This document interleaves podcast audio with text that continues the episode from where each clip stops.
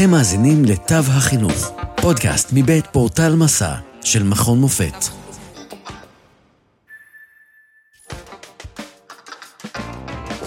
טוב, היום נמצאת איתנו דוקטור אה, שירלי הרשקו, מומחית להפרעות קשב, ולפני שניכנס לעניין, אני אבקש ממך אה, להציג את עצמך, להסביר קצת מה את עושה. בשמחה. אז אני באמת מומחית בהפרעות קשב, כל חיי אני מתעסקת בזה, עשיתי בזה דוקטורט ופוסט דוקטורט, ואני מרצה וחוקרת באוניברסיטה העברית היום, ויש לי קליניקה פרטית של אבחונים, של טיפולים, אני מדריכה של הורים, אני מנחה של סדנאות, גם סדנאות ארגון זמן בתוך זה. כתבתי ארבעה ספרים בנושא, את אה, ילדי הקשב, איפה הקשב, אנשי הקשב ותזונה קשובה. יש לי גם טור בעיתון הארץ ובמאקו, יש לי פודקאסט וקהילה שנקראים אנשי הקשב, ופודקאסט וקהילה שנקראים תזונה קשובה, ובנוסף לכל אני גם חיה עם איש עם הפרעת קשב ומגדלת שלוש בנות עם הפרעת קשב, אז כמו שאתה רואה, כל חיי עם הפרעת קשב אחת גדולה, רק לי אין הפרעת קשב. טוב מאוד, אז כדאי באמת יהיה להקשיב לך אה, כשאת מדברת על הנושא הבאמת גדול והחשוב הזה, ונתחיל בשאלה הכי בסיסית, מהי הפרעת קשב? כן, שאלה בסיסית וחשובה, כי יש הרבה מיתוסים בעניין, אז חשוב להבהיר שהפרעת קשב היא נוירולוגית, היא גנטית, היא מולדת, נולדים עם מוח שהוא קצת אחר, מה שנקרא, לטובה ולרעה, יש בזה יתרונות, חסרונות, בטח נגיע לזה בהמשך, אבל ממש נולדים זה, זאת אומרת, זה לא נגרם כתוצאה מכל מיני דברים אחרים, כמו תזונה או מסכים, לא לכולם יש היום הפרעת קשב, זה פחות או יותר בין חמישה לעשרה אחוז מהאוכלוסייה שממש נולדים ככה. וממש קיבלו את זה מאחד ההורים שלהם, וזה פשוט מתבטא בחוסר איזון של דופמין במוח, דופמין זה הורמון שאחראי על הקשב, על עוד כמה דברים, אבל גם על הקשב, והוא נמצא פחות במוח עם הפרעת קשב, כל המערכת הדופמינרגית בעצם פועלת אחרת, ולכן אין מספיק דופמין במוח, ולכן יש ירידה בקשב, בריכוז, במקומות ש... שצריך אותם, וזאת ההגדרה נראה לי הכללית של הפרעת קשב. מה התסמינים שלה? אוקיי, אז יש ממש תסמינים שהוגדרו בספר האבחנות הפסיכיאטרי ה-DSM, וכשאנחנו מבחינים הפרעת קשב אנחנו ממש בודקים אותם. זאת אומרת, קודם כל אנחנו רוצים לראות שיש תסמינים מגיל צעיר, שזה לא פתאום נוצר בגיל 30 בגלל שנכנסתי לאקדמיה ועמוס לי, אז אני ממש רוצה לראות סימנים מגיל צעיר, לא תמיד יודעים בדיוק על מה להסתכל, תכף ניגע בזה, אבל מגיל צעיר לאורך זמן, במספר תחומים בחיים. בחיים, זה לא יתבטא רק במתמטיקה, אלא גם בעוד תחומים בחיים, כי קשב נכנס לכל התחומים בחיים. ואנחנו רוצים לראות שם תסמינים כמו דחיינות, זה דבר שמאוד מאפיין הפרעת קשב, קושי להתחיל את המשימה, להניע את עצמך עם עין, להתחיל את המשימה, בגלל שההורמון הדופמין הוא בעצם ההורמון ההנאה, המוטיבציה, מה שנקרא, החיזוק, וכדי להתחיל משימות, אז צריך אותו, והוא חסר במוח, כמו שאמרנו. אז כל נושא הדחיינות ולהתחיל משימות, משימות, גם לסיים משימות לא פשוט. יש יותר שכחנות של דברים, של אירועים, של פגישות, יש יותר אובדן חפצים, יש המון אי סדר, בלגן, בין אם בככה שולחן שלי, בבית שלי או בראש שלי. אגב, התסמינים שאני אומרת לא חייבים לראות את כולם, אנחנו בדרך כלל מחפשים חמישה מתוך תשעה, ככה שכן אפשר למצוא גם בן אדם עם הפרעת קשב שהוא לא מבולגן, ואפילו שיש לו OCD או ממש אהבת יתר לסדר, חשוב לי לדייק את העניין הזה. אני פטור מזה. כן? כן. נו יופי. לא חשדו בי באהבה לסדר. כן? לא. גדול. אז uh, עוד תסמינים שאנחנו יכולים לראות בהפרעת קשב זה טעויות כאלו קטנות של חוסר תשומת לב, לא קראתי את השאלה עד הסוף או לא ראיתי שיש שאלה או לא שמתי לב שאמרו לי, שביקשו ממני, קושי באמת uh, לעקוב אחרי הוראות ולפעול לפיהן, זה גם משהו שאנחנו רואים. טווח הקשב בגדול בהפרעת קשב הוא מאוד קצר, הוא נע בין 5 ל-15 דקות ולא יותר. זה טווח הקשב, כשאצל בן אדם שאין לו הפרעת קשב או ילד, הוא גם יכול להגיע לשעה ושעתיים ויותר. וחשוב לי גם לציין שכן אנחנו רואים בהפרעת קשב גם מאפיין שנקרא hyper focus, שזה אומר שכשמשהו נורא נורא מעניין אותי, זה ה passion שלי, זה האהבה שלי, זה התשוקה שלי, אז אני ממש נכנסת ל flow כזה, שוקעת לתוכו, לא רואה כלום ממטר, לא שומעת כלום ממטר, לא, לא יכולה לעצור את הפעולה מאוד מאוד מרוכזת שעות. כי הרבה פעמים הורים אומרים לי, מה, אבל, אבל הוא סופר מרוכז במשחק לגו שלו, או במחשב שלו, אז זה לא הפרעת קשב, אבל זה לא העניין. בדבר שאנחנו מאוד מאוד מתעניינים, אז מופרש יותר מדי דופמין, כי בעצם במוח של הפרעת קשב זה חוסר איזון בקשב. אז או שזה באובר קשב רק בדבר שמאוד מעניין אותי, או שזה חוסר קשב בכל שאר הדברים, שרוב הדברים בחיינו הם לא שיא העניין שלנו. אז זה גם משהו שחשוב לי להעביר, ועוד דבר שזה ככה מתבטא אחרת אצל בנות ובנים. יש שני סוגים של הפרעת קשב, עם ההיפר ובלי ההיפר, ADHD ו-ADD. והם דפוסים שנראים אחרת, כי את הדפוס עם ההיפר, אז יותר רואים אותו, הוא יותר קם ורץ, מפריע בכיתה, ומדבר, ושומעים אותו. והדפוס שבלי ההיפר, אז הוא יותר חולמני, כזה עפיפון, אסטרו, לא שם לב, בעולם משלו. אז זה דפוסים שונים, והרבה פעמים בנות הן יותר מאופיינות בדפוס היותר שקט. בנות הן גם יותר ככה מרצות ויותר רוצות למצוא חן ויותר מבינות גם קודים חברתיים, אז הן גם הרבה פעמים ככה מסתירות את הקשיים שלהם, אז בנות הן באופן כללי יותר מפוספסות בהפרעת קשב, וצריך ממש אה, לדייק שם עם, ה, עם התסמינים שלהם. לפעמים זה גם קצת קשור בבעיות במוטוריקה עדינה, נכון? כן, הרבה פעמים בעיות במוטוריקה מתלוות להפרעת קשב, שוב, לא בכל המקרים, בהחלט אפשר לראות גם ספורטאים מצטיינים, אגב, 30% מהספורטאים המצטיינים בעולם הם עם הפרעת קשב, זה דווקא משהו שהרבה פעמים יכול ללכת ביחד, כי ספורט מפריש המון דופמין, אז ילדי ואנשי הקשב הם, הם נמשכים לעשות ספורט, ואפילו ספורט אקסטרים, ככה באמת שיפריש כמה שיותר דופמין. אבל יש את הסוג שיש לו קושי. קושי במוטוריקה, ואנחנו נראה שם המון סרבול וקושי בכתיבה למשל, גם במוטוריקה העדינה, גם בגסה, בלרכב על אופניים, בככה ליפול הרבה ולהיתקע בחפצים, אז זה בהחלט יכול להיות גם מאפיין.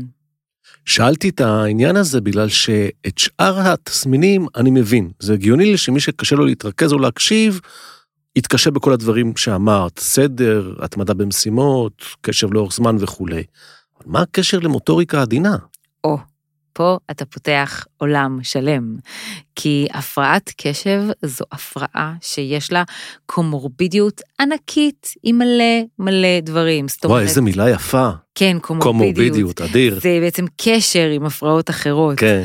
והקשר שם הוא עצום ברמה שלרוב, ממש ב-87% מהמקרים, אנחנו נראה עוד איזושהי הפרעה שמצטרפת, והרבה פעמים, כמעט בחצי מהמקרים, גם שתי הפרעות ויותר. לא, אבל השאלה שלי הייתה, מה ההיגיון, מה הקשר הלוגי או הסיבתי בין שני דברים שנראים, במבט ראשון לפחות, לגמרי בלתי קשורים אחד לשני. כן, אז תראה, באמת במחקר אנחנו לרוב רואים קשר ופחות סיבתיות. זאת אומרת, mm-hmm. מראים לנו שנמצא קשר לקשיים במוטוריקה, וקשיים בתזונה, וקשיים בשינה, וקשיים במצב רוח, וקשיים בוויסות, ויותר התמכרויות, למשל, ויותר קשיים חברתיים. אבל שוב, הכל אני מבין, זה mm-hmm. it makes sense. כן. שברגע שאתה לא מקשיב, אז יהיו לך קשיים חברתיים, לא צריך להסביר למה, זה כמעט בלתי נמנע, זה הגיוני שזה יקרה. אבל מה ההיגיון בזה שאני אתקשה גם בכתיבה למשל? אז או שלא עלו על זה פשוט. זה פשוט קשר בין שתי הפרעות, יש לנו את ההפרעה במוטוריקה או דיסגרפיה, כן. שזה ממש קושי בכתיבה, ומצאו שהן פשוט קשורות אחת לשנייה, הן הולכות ביחד. תראה, גם נגיד אפילפסיה ואלרגיות אה, ומחלות אוטואימוניות, הן גם נמצאו בשכיחות יותר גבוהה בהפרעת קשב. עכשיו, לא, לא בדיוק יודעים את, ה, את הסיבתיות, אבל בהחלט הראו שיש שם קשר מאוד גבוה, קומורבידיות, okay. מה שנקרא. אני רוצה לקרוא לך פסקה שכתב מופרע קשב, כן. ותגידי לי מה את חושבת על זה. יאללה. דמיינו לכם את חייכם כבתוך קליידוסקופ מהיר, שבו קולות, מראות ומחשבות נעים ומשתנים כל הזמן. אתם משתעממים בקלות, ועם זאת אתם מתקשים להתמקד במשימה שעליכם להשלים. דעתכם מוסחת בקלות מקולות רקע ומרעשים, מחשבתכם נודדת מפעילות אחת לאחרת, אתם יכולים להיות שקועים כל כך במחשבות או בתמונות הרצות לנגד עיניכם, עד שלא תשימו לב שמישהו פונה אליכם ומדבר איתכם. יפה, יפה, תיאור מדויק של הפרעת קשב, הרבה פעמים גם מדמים את זה למכונת פופקורן, לסוכריות קופצות, ל- ללכת בכבישים של הודו, שהכל מצפצף, מהבהב. זה באמת מוח מפוצץ במחשבות שמאוד קשה לעצור אותן ולהתמקד במשהו אחר, וזה בהחלט יכול להפריע, בגלל זה זה נקרא הפרעת קשב. כן. דיברנו על המיתוסים. מהמם. אמרנו, זה לא נכון שזה בגלל יותר מדי טלוויזיה, ולא נכון שזה בגלל שהוא לא מסתדר עם המורה, או שיש לו בעיות תקשורת עם ההורים, זה גם לא תזונה. אה, נדמה לי שאפילו במאמרים הראשונים ממש, היה איזה מאמר של אה, דוקטור ג'ון סטיל ב-1902 בלנסט, שהוא ממש כינה את זה בעיה מוסרית. אנחנו כבר לא שם, לא. במקום השיפוטי הזה. אבל בכל זאת יש איזושהי תחושה שלפעמים יש אינפלציה בדבר הזה, אבחון יתר, שיש מה לעשות ילדים שהם פשוט לא חכמים או קצת עצלנים, ולא כל דבר הוא הפרעת קשב. אוקיי, אז קודם כל אני חייבת להגיד שהמילה עצלן זה מה שנקרא הרמה להנחתה עבורי. בשביל זה אני כאן. כן, כי כשאני שומעת מהורים שאומרים לי, לא, הילד הוא פשוט עצלן, זה ממש ממש מדליק לי נורה. כי הפרעת קשב, התחפושת שלה זה עצלנות, זה ממש נראה כמו עצלנות, כי מה זה עצלנות? אני לא מתחיל לעשות דברים, וזה בדיוק המאפיין של הפרעת קשב, קושי להתחיל לעשות את הדברים. עכשיו, אני לא מאמינה שבאמת יש ילד שהוא פשוט עצלן, אני לא מאמינה, ילדים הם נולדים עם יכולת טבעית לחקור, לזכור את הסביבה שלהם, אחרת אנחנו לא היינו שורדים, המין האנושי. יכולת טבעית לחקור בטח, אבל יכולת טבעית לשבת ולעשות תרגילים משעממים וחוזרים על עצמם במתמטיקה או בפסט טנס באנגלית. כן, נכון. אבל לא תכחישי שיש זה- דבר כזה עצלנות בעולם. אבל בגלל זה אמרתי שאנחנו, כשאנחנו בודקים את ההפרעת קשב, אנחנו לא מסתכלים רק במתמטיקה, אלא בכל מיני תחומים בחיים ורוצים לראות את זה שם. עכשיו, אה, יש באמת את הטענה שיש אינפלציה באבחונים. קודם כל אני רוצה להגיד שעבור אותו ילד או עבור אותו הורה שחושב אם לעשות אבחון לילד שלו, זה לא צריך להיות שיקול, כי זה לא צריך לשנות לך אם היום יש מכונים שמאבחנים את כולם כי נותנים להם כסף, כי אם לילד שלך יש הפרעת קשב, הוא סובל, הוא צריך עזרה, הוא צריך הכרה, ופשוט ללכת למכון מוכר, מנוסה, טוב, עם אנשי מקצוע באמת טובים בתחום, ואז באמת אפשר לקבל הבחנה שהיא מהימנה. אני לא יכולה להיות אחראית על כל המכונים שאולי לא עושים אבחון נכון, והאמת שגם אותי זה מעצבן, אני מודה, כי אני, אני רואה גם, גם את הצד ההפוך, אני רואה גם אבחונים שגויים, שמאבחנים למשל ילדים עם דיכאון או עם חרדה, וזה לא זה, זה הפרעת קשב, ואז גם הטיפול לא עוזר, ופשוט הילד ממשיך לסבול. אז זה לא רק שיש עלייה אולי באבחונים של הפרעת קשב, אגב, העלייה לא כזאת גבוהה לפי מה שמראים לנו מחקרים.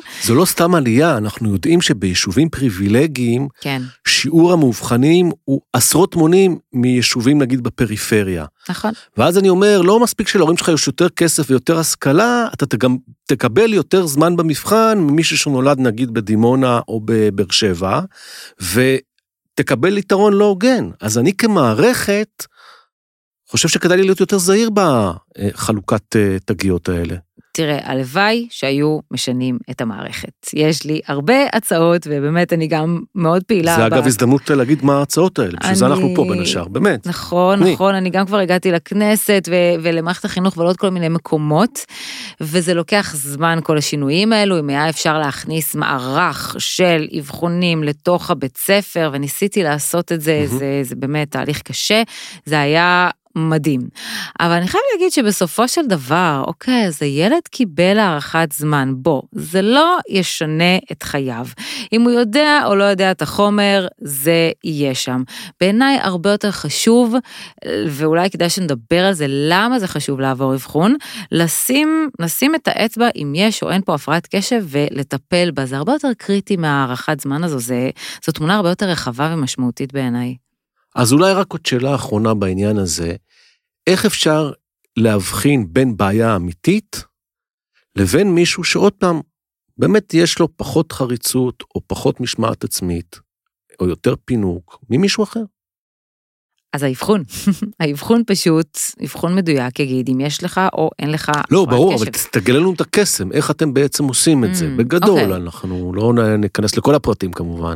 כן, אז אנחנו ממש נכנסים לעומק, זאת אומרת, באמת בודקים מאוד מאוד לעומק מה קורה שם, איפה הקשיים, איפה הם באים לידי ביטוי, כמה זמן הם, כמה הם מפריעים, מה ניסו כבר לעשות בעבר ועזר לא עזר, אם יש את זה בגנטיקה של המשפחה, איזה עוד קשיים יש, ממש מה היה לאורך כל השנים, מהילדות ועד היום אנחנו מבחינים המון המון המון מבוגרים והולכים איתם ממש מרגע הלידה וממש עד היום.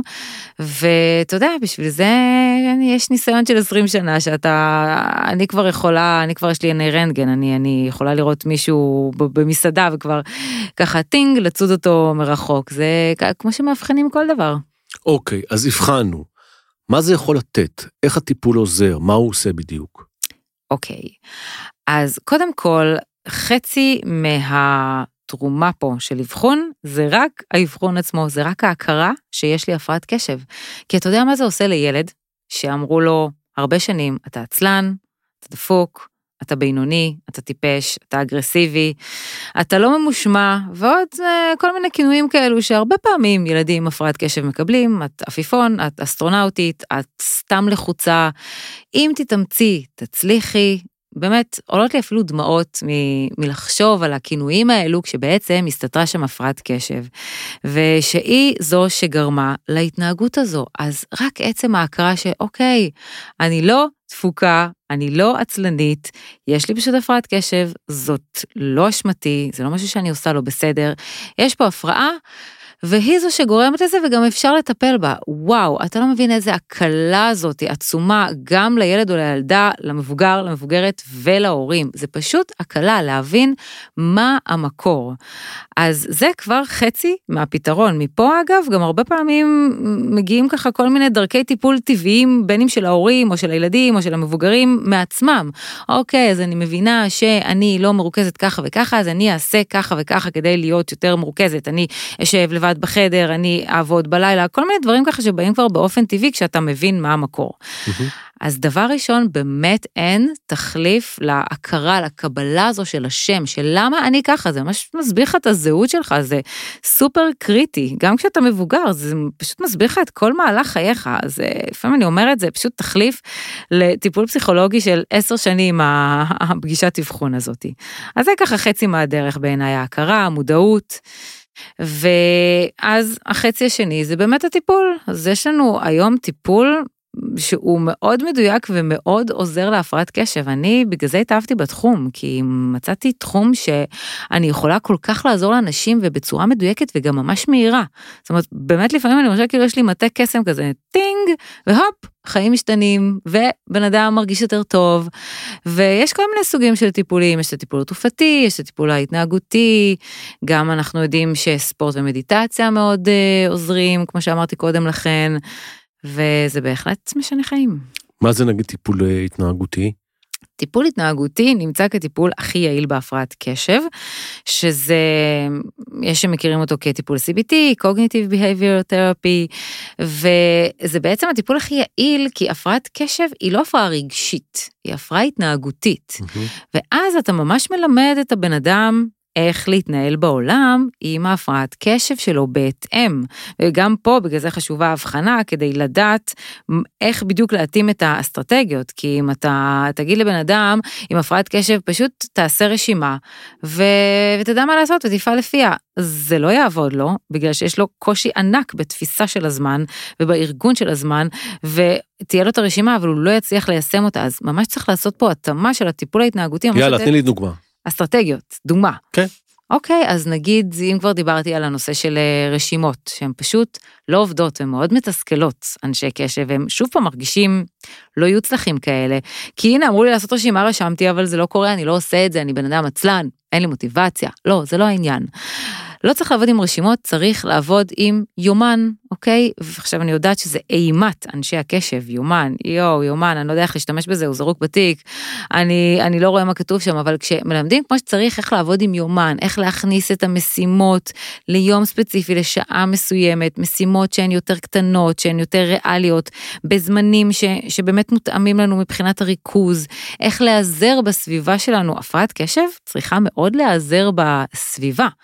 כי זה סוג של נכות, אני אומרת במרכאות, כי אנשים לא אוהבים את המילה הזאת, אבל יש פה לקות, יש פה הפרעה, וכמו שאנחנו יותר נעזור לבן אדם עם כיסא גלגלים, או בן אדם נגיד שהוא אה, אה, לקוי ראייה וצריך יותר אה, לדבר ככה שיראה את השפתיים, אז ככה גם צריך לעזור יותר לאנשים עם הפרעות קשב, בין אם זה בנושא של הסדר וארגון למשל, אה, הרבה פעמים הורים שואלים אותי, עד, עד מתי החדר שלו יהיה מבולגן נגיד.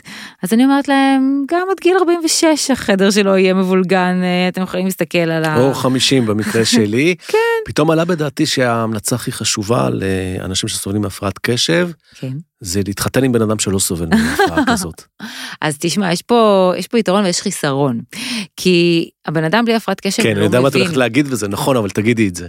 כן, זה מה זה חשוב, כי בן אדם בלי הפרעת קשב, נורא קשה לו להבין למה הוא מתנהג ככה, וזה תמיד נתפס כ... לא אכפת לו ממני, הוא זורק עליי הכל, הוא אגואיסט, הוא אוטיסט, זה דברים שאני שומעת הרבה מזוגות, מהמם. וגם כאן חשוב לעשות את האבחון וגם להעלות את המודעות ולהסביר באמת לעומק לבן אדם בלי הפרעת קשב, מה זה, זה שהוא שכח את החלב בפעם ה-200, זה לא בגלל שהוא מזלזל, זה לא בגלל שיש דברים שיותר חשובים לו, זה שהוא לא אה, יכול להרים טלפון באמצע יום עבודה ולהקשיב לך, זה לא בגלל שאת לא חשובה לו, הוא פשוט לא יכול, הוא לא יכול לעשות את הניתוק הזה, הוא לא יכול למסך את כל הרעשים סביבו. ובאמת זה דבר שצריך ללמוד, אני תמיד מספרת שכשאני הכרתי את הבן זוג שלי לפני 20 שנה, אני לא ידעתי על הפרעת קשב, מהמם. רק אחר כך למדתי על זה, ווהו, כמה ריבים, כמה ריבים כן. מיותרים. וברגע שהתחלתי ללמוד וגיליתי עולם וגיליתי שהוא באמת איש קשב, זה, זה משנה את כל מערכת היחסים. עכשיו, כששני בני הזוג הם אנשי קשב, אז יש פה יתרון, כי הם מבינים אחד את השני, אלא אם כן הם סוגים שונים, ואז הם לא ומצד בהכרח. שני, ביטוח לאומי יבוא ויעקל להם את כל רכושם, כי הם. שכחו לשלם. ממש יש ככה. פה בעיית תפקוד והבית גם. בבלגן, והילדים בבלגן, והחולצה הלבנה על הגן, וכל המשימות, הם פשוט קורסים, אבל אפשר לעזור. מה זה, אני זוכר שכשהילדים שלי היו בני שלוש, הם שאלו אותנו, אתם יכולים לקנות אולי בית נקי? יואו, כן, אז אה, בסדר, אז אה, אוי. אולי בינתיים תפתחי גם קליניקה אגב, לייעוץ זוגות. יש זה- לי, יש לי, אה, וגם אז הנה, זה הולך ביחד, יופי. הספר הבא שלי הוא כן. זוגיות קשובה, אבל אני רוצה לתת טיפ מהמם, לכל אותם זוגות קשב, בבקשה כן, תיקחו עוזרת, עוזר, בית, זה must, זה התאמה שהיא כמו הארכת זמן להפרעת קשב, מהמם. עוזרת, עוזר בית לפחות פעם בשבוע, זה הרבה יותר זול מגירושין, זה הרבה יותר זול מלהגיע אליי לפגישת ייעוץ זוגי. ה- היופי הוא שלמופרעי הקשב גם אין כוח אה, נפשי להתחיל עם כל המסמכי גירושין וכל הבירוקרטיה שכרוכה בזה, אז במובן הזה זה נכון. אהבת אמת נצחית, תהיי רגועה. אה, אבל שתדע שיש פי שלוש גירושין בהפרעת קשב, וואלה, פי שלוש, גם ככה אנחנו עומדים על בערך חצי, ובהפרעת קשב הסיכון הוא פי שלוש, מדהים. יש גם הרבה יותר בגידות, מהמם. ויש שם הרבה סיכונים. ב- בגידות? מה הקשר לבגידות? כן, כן, כי אחד מהתסמינים של הפרעת קשב, במיוחד של ה-ADHD, זה רצון ליותר ריגושים, יותר אקסטרים, יותר עניין, משתעממים יותר בקלות, אז צריך ל- יותר להחליף פרטנרים. אז ו- זה מתחבר לי לעניין הדופמין שדיברת עליו מקודם, אני זוכר שגם תמיד מסבירים שזה מה שנגיד אתה מקבל כשאתה רואה לייקים על התמונות שלך ועל הפוסטים שלך. מהמם. וזה כמובן בתורו מזכיר לנו שבעידן הרשתות החברתיות, כמעט לכולנו יש רמה כזאת או אחרת של הפרעת קשב. מהמם. כן, אז uh, תמיד מצחיק אותי ששואלים אותי את זה, כי לפני 20 שנה, כשנכנסתי לתחום, אז אמרו שאין דבר כזה הפרעת קשב, זו המצאה, והיום אומרים שלכולם יש את זה. אז חשוב להבדיל באמת בין קשיי קשב, שבהחלט יש לכולנו היום, בגלל כל המסכים, מסיחים, הסחות, לבין הפרעת קשב. מהמם. כי בהפרעת קשב זה הרבה יותר קשה, זה ממש מלחמה יומיומית, זה ממש קושי יותר משמעותי מקשיי קשב רגילים, וגם ההתייחסות צריכה להיות אחרת. זאת אומרת, בן אדם בלי הפרעת קשב, שניקח לו את הטלפון, הוא יצליח להתרכז, נכון? מהמם. בן אדם עם הפרעת קשב, זה לא יעזור שאני אקח לו את הטלפון, הוא עדיין לא יהיה מרוכז. כן, אבל אני חושב שזה מין קומה שנייה שנוספת על בעיה שכבר יש לך ורק מחמירה אותה, או שאני אה, טועה. ברור, בטח, זה מאוד מחמיר. בטח, זה סופר, אה, גם אנחנו יודעים שיש הרבה יותר התמכרות למסכים מצד אנשים עם הפרעות קשב, ובכלל נטייה להתמכרויות מאוד מאוד גדולה שם. אז דווקא למסכים עוד איכשהו אני מבין, אבל למה התמכרויות אחרות? עוד פעם בגלל העניין של הריגושים? הדופמין, הדופמין, הרי בהתמכרות למשהו מופרש לך הדופמין, וכשהפרעת קשב שלך, במיוחד אם היא קשה והיא לא מטופלת, אתה תחפש משהו לאזן אותה, אז זה יכול להיות סיגריות, זה יכול להיות מלא קפה, זה יכול להיות מלא אוכל, זה יכול להיות סמים, זה יכול להיות סקס, זה יכול להיות מסכים, כל מה שיהיה בכמויות ויפריש לך דופמין ויפצה על החוסר. מעניין. בואי נעשה משהו קצת יותר שיטתי רגע. מהמם. לא בכלל דיברנו, מה זה קשב? וואו, מה זה קשב? קשב אנחנו צריכים בעצם בכל דבר בחיים שלנו, זה היכולת שלנו להתרכז במשהו. אז אפילו סתם נושא שבדרך כלל לא חושבים עליו, אכילה.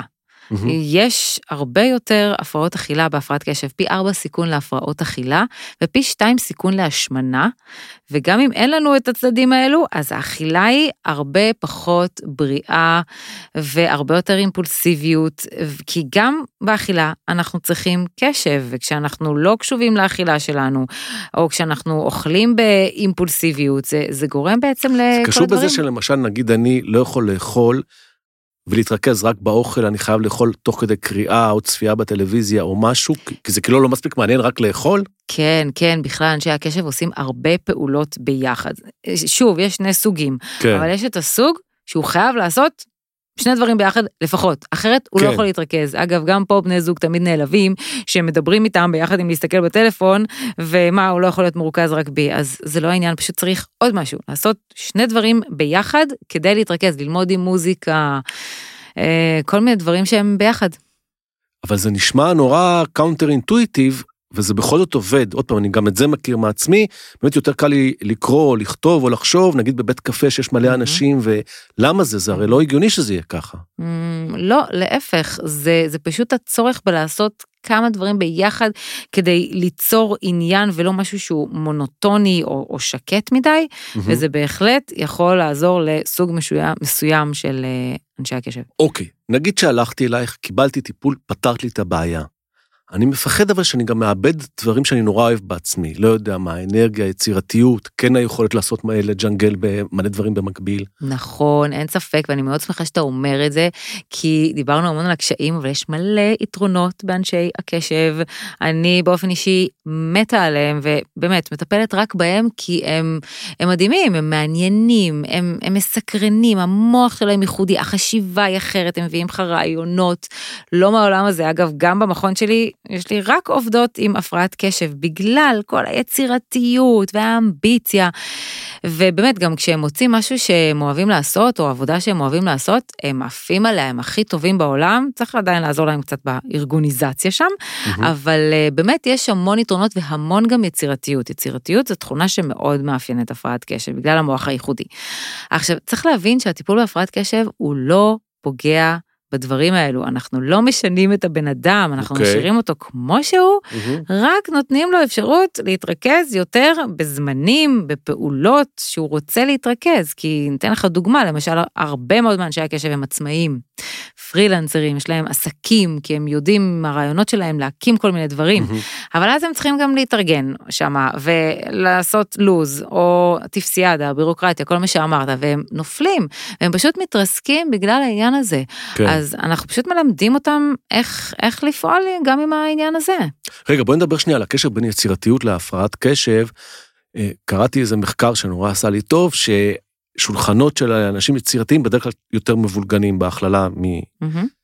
אז חוץ מזה זה גרם לי להרגיש טוב עם עצמי, שאלתי את עצמי מה הקשר. זה גם בגלל התאווה הזאת לחידוש, השעמום מהר, אז אני רוצה לחשוב על רעיון חדש, ולכן אני יצירתי, זה הרעיון? Hmm.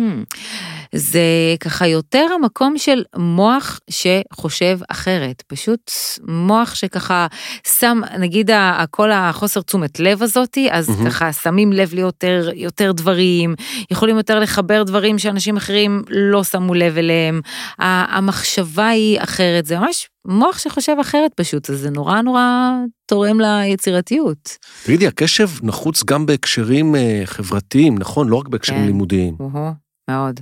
ולצערי, אנחנו רואים יותר קשיים חברתיים בהפרעת קשב. מהמם. זאת אומרת, יש, יש סוג מסוים שהוא דווקא לידר וכריזמטי ונורא אהוב ונורא מקובל, אבל אנחנו כן נראה יותר קשיים חברתיים בהפרעת קשב, כי קודם כל, יש שם קושי להבין סיטואציות חברתיות. מהמם. פשוט קושי להבין סיטואציות חברתיות. מה, למה? למה התנהגת ככה? למה אמרת את זה? מה זה החוסר טקט הזה? מה, מה, מה איך פירשת את זה ככה? זה, זה ממש קושי, קושי להבין סיטואציות ו- וגם לדעת איך להתנהל בתוכם. וגם הרבה פעמים הם ככה שונים ומיוחדים ואחרים, אז הם לא בדיוק כמו שאר בני גילם, הם גם יכולים להיות יותר ילדותיים, הרבה פעמים במיוחד הבנים, אז הם מתנהגים בילדותיות, ואם הם גם חכמים, אז בכלל זה נראה מוזר, ילד חכם, אבל הוא נורא ילדותי, אז שוב פעם יש פה איזו מוזרות, והם הרבה יותר אה, ככה גם רגישים, יותר נעלבים בקלות, יותר רגישים לביקורת, גם בגיל היותר מבוגר אגב. וכל הדברים האלו בעצם גורמים לקשיים חברתיים, אנחנו ממש יודעים ממחקרים גם, לא רק שאני רואה את זה בקליניקה וזה שובר, שובר את ליבי לשמוע על חרמות, לא מהעולם הזה באמת. אה, גם המחקרים מראים שיש יותר בריונות, יותר חרמות חברתיות ובדידות. כן. אבל פה אני לגמרי מפספס, גם כן, קצת כמו שהיה עם המוטוריקה, כי אני לא מבין איך דבר אחד קשור לדבר השני. כי גם בקשר אתה צריך קשב, אתה צריך להקשיב למי שמדבר מולך, אתה צריך להתנהג ב- בהתאמה, אתה ב- במשחק, אתה צריך להבין את ההוראות. יש הרבה דברים בהפרעת קשב ש, שמתנגשים שם ב... אתה יודע, אה, אפילו... ואז מישהו אחר נעלב ממך, או מרגיש שאתה לא, לא איתו, ו... כן, ואז יוצא את כל המתחים והחיכוכים האלה. ממש ככה. הבנתי, אוקיי. אה, יש הבדלים בין המינים? כן. קודם כל, היום יש יחס של 1 ל-4 לטובת אבחון של בנים, פעם מהמם. זה היה 1 ל-10, ואנחנו מצטמצמים, כי זה בגלל שלא שיש יותר בנים עם הפרעת קשב, אלא פשוט אבחון של בנות הוא יותר מסובך. ממש ככה, המון המון המון בנות מתפספסות. ולא עולים על זה שיש להן הפרעת קשב. אני, אחת המטרות הגדולות שלי זה באמת לא לפספס את הבנות וגם את הנשים, אחר כך הן הופכות להיות נשים מתוסכלות, עם חרדה, עם דיכאון, לא מבינות למה, למה הן ככה, כי פספסו את ההפרעת קשב שלהם. הטיפול שלך יכול לעזור גם לאנשים בריאים, זאת אומרת להעצים אותם, במקום שהם יסתכסו, לא יודע מה, שעתיים בספר, הם עכשיו יקראו שש שעות רצוף, או משהו לרוב לא, כזה. לרוב לא. כי מה שהטיפול התרופתי, אם אתה שואל, עושה, זאת אומרת, טיפול התנהגותי, כן, הוא יכול לעזור לכולם, זה גם טיפול שניתן לכולם. אבל טיפול תרופתי, מה שהוא עושה, בעצם במוח של הפרעת קשב יש קולטנים ששואבים מהר מדי את הדופמין אל תוך התא, ולא משאירים אותו מספיק זמן במוח. ואז הטיפול התרופתי, הוא מטפל בקולטנים האלו ספציפית, הוא אומר להם, אל תשבו מהר מדי, תעבדו רגיל, תעבדו רגיל, לא למהר. ואז נשאר יותר דופמין במוח. עכשיו, לבן אדם בלי הפרעת קשב זה לא קורה, הקולטנים שלו, לא צריך לתקן אותם, הם עובדים רגיל, זאת אומרת, זה לא שהטיפול התרופתי מכניס לי, דוחף לי דופמין למוח, כן. הוא בעצם מטפל בקולטנים, אז, אה, ואני יכולה להגיד לך גם באופן אישי שניסיתי כמה פעמים בכל מיני סוגים, וזה לא, לא השפיע עליי כהוא. זה. נשארת באותו מקום. כן. הבנתי, טוב.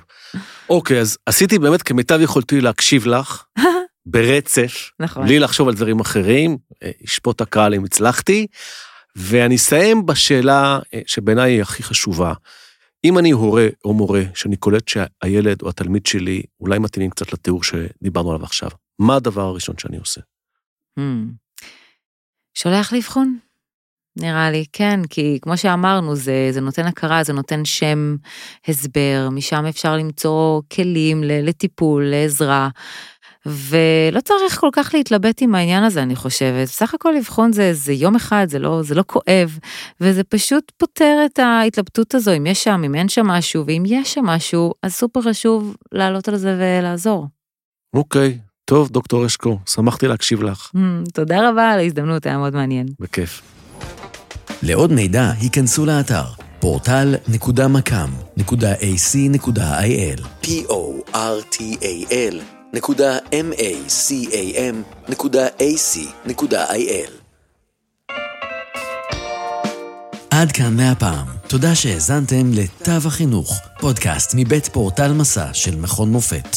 פרקים נוספים תוכלו למצוא בפורטל מסע, או באפליקציית הפודקאסט האהובה עליכם. אתם מוזמנים לשלוח לנו תגובות, רעיונות, לשתף עם אחרים ולעשות מנוי לפודקאסט תו החינוך. נשתמע בפרק הבא.